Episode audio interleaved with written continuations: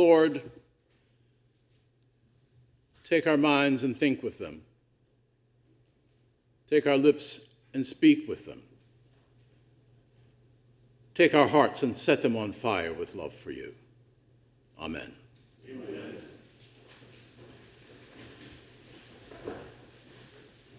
Good morning. Good morning. And many thanks to you, good people of Grace Church, and a special thanks to my brother and friend, your rector, Reverend Weston Matthews.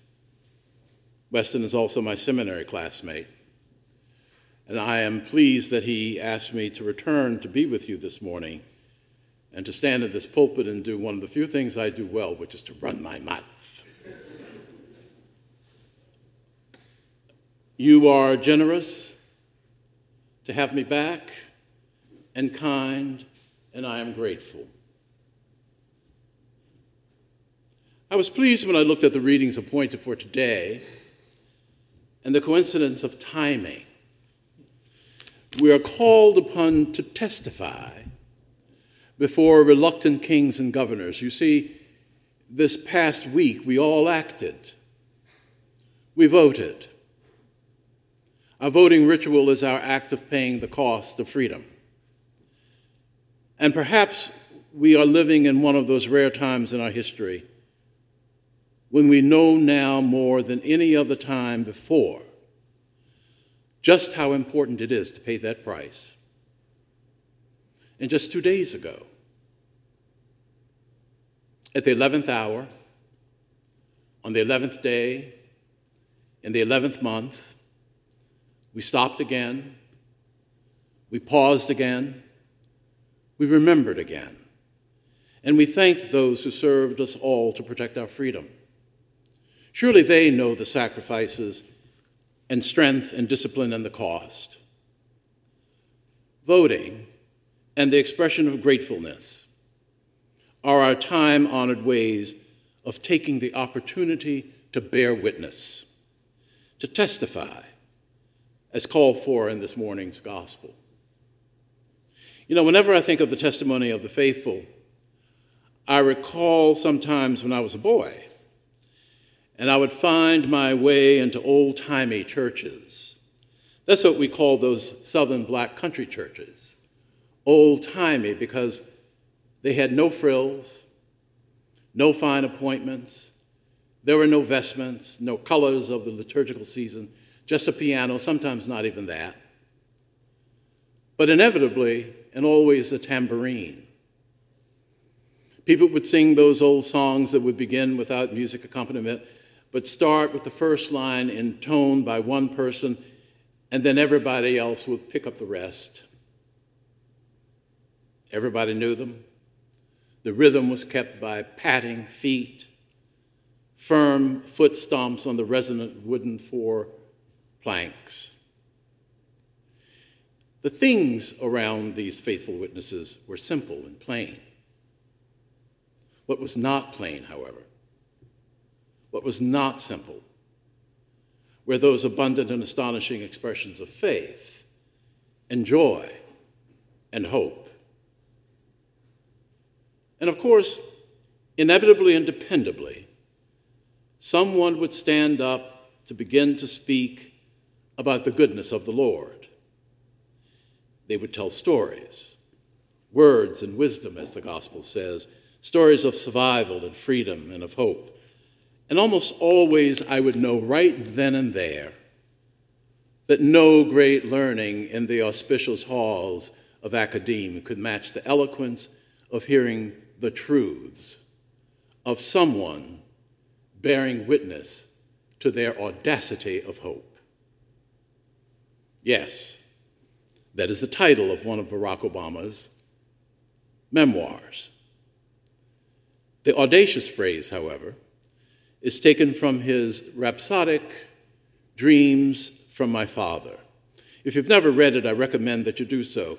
And no matter what we may or may not think of him as president, as senator, or whoever he was as a public servant or in public life, I guarantee that the time you spend with him and his humanity, Obama is a man.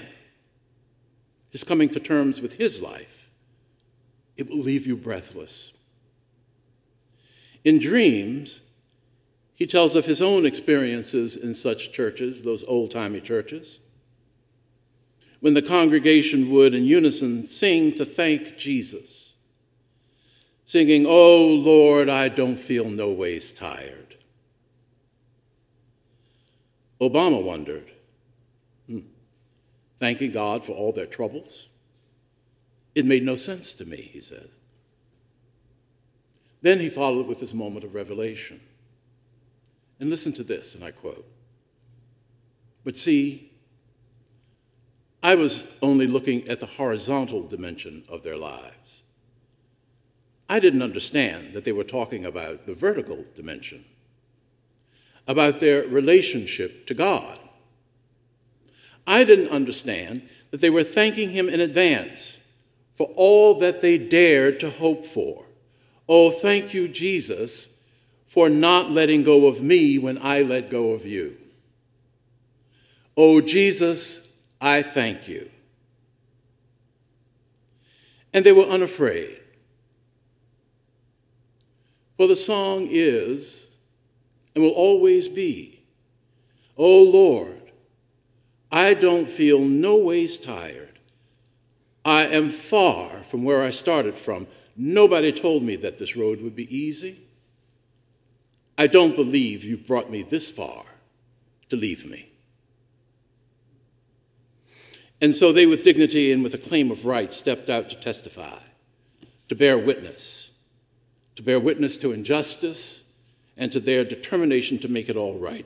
And like the words of the gospel, they were brought before kings and governors.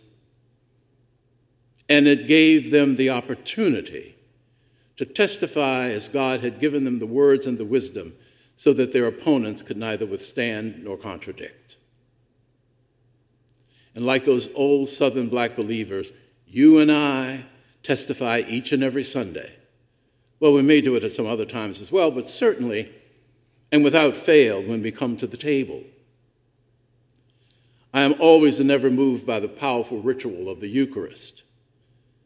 When the table is set for us, the food is not brought down to where we sit or stand. No, we, as we are able, must get up and walk to the table and declare ourselves. And by so doing, we are bearing witness.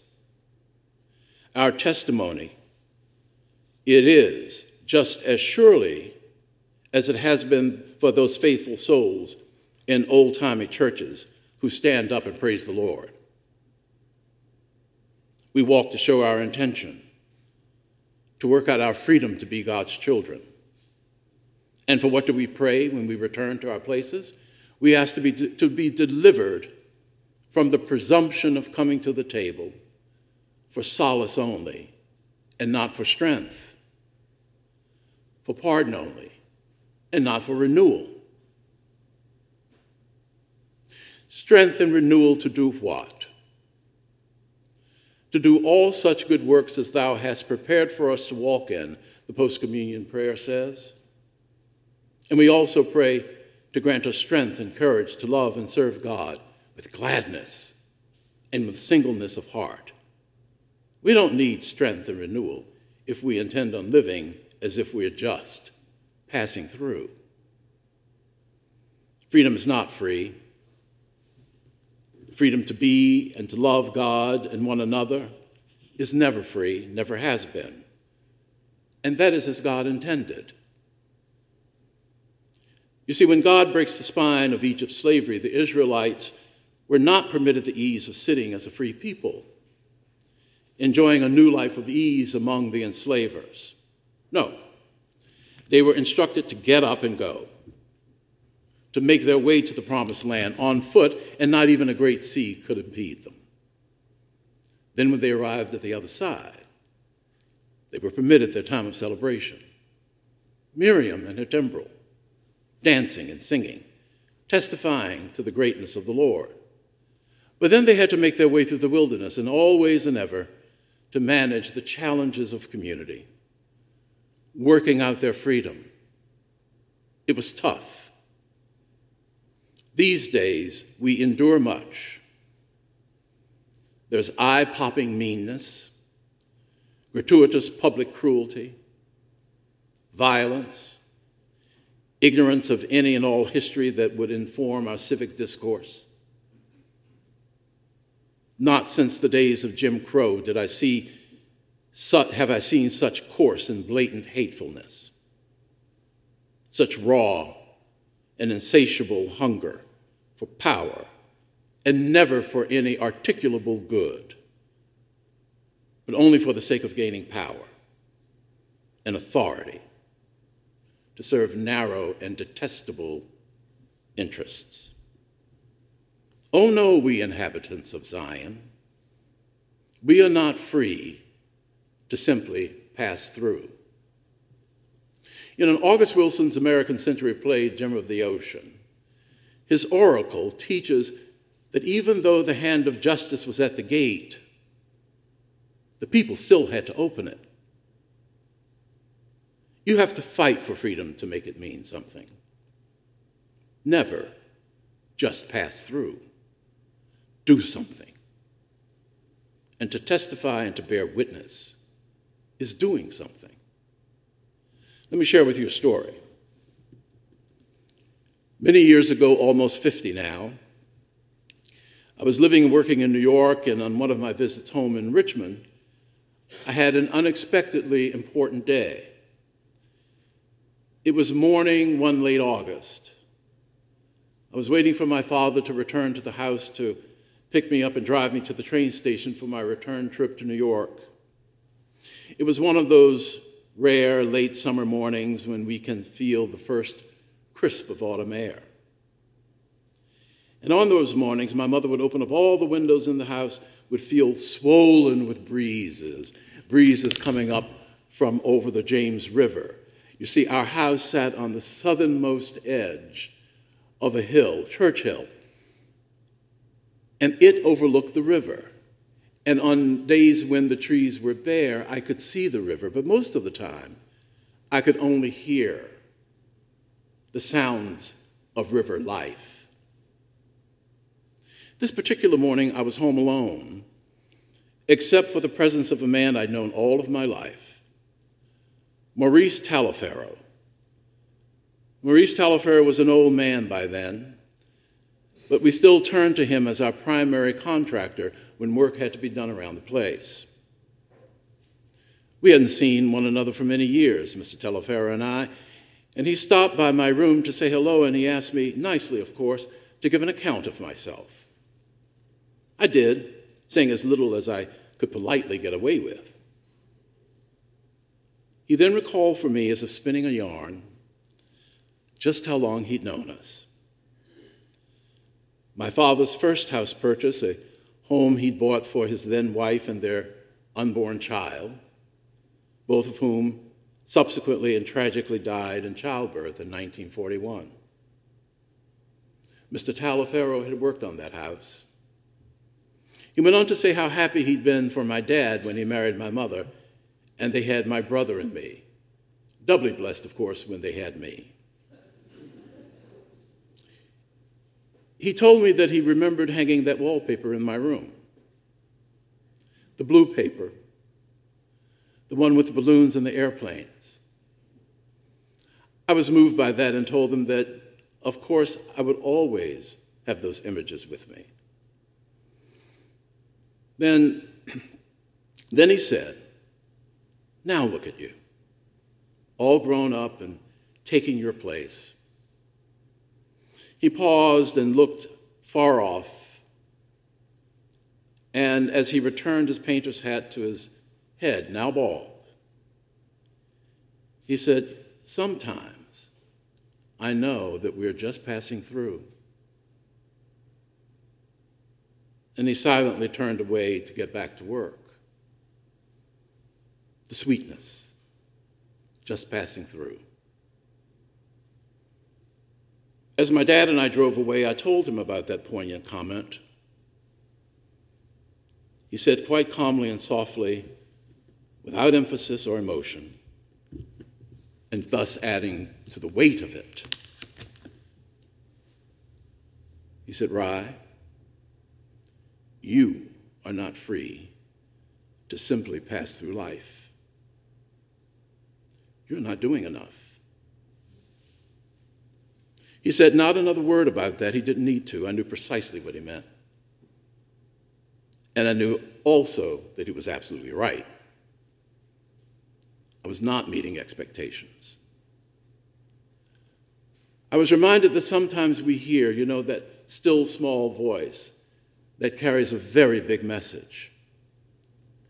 And there has rarely been any day when I have not prayed and asked for strength, and most importantly, strength of will to do enough. Rare is the day that I do not think of Maurice Talaferro, my father in that morning, those faithful men and women who stand up to testify and to bear witness. And so I thank you for this day, for this chance to be with you yet again, to testify and to bear witness and to sing the praises of the Lord. Amen.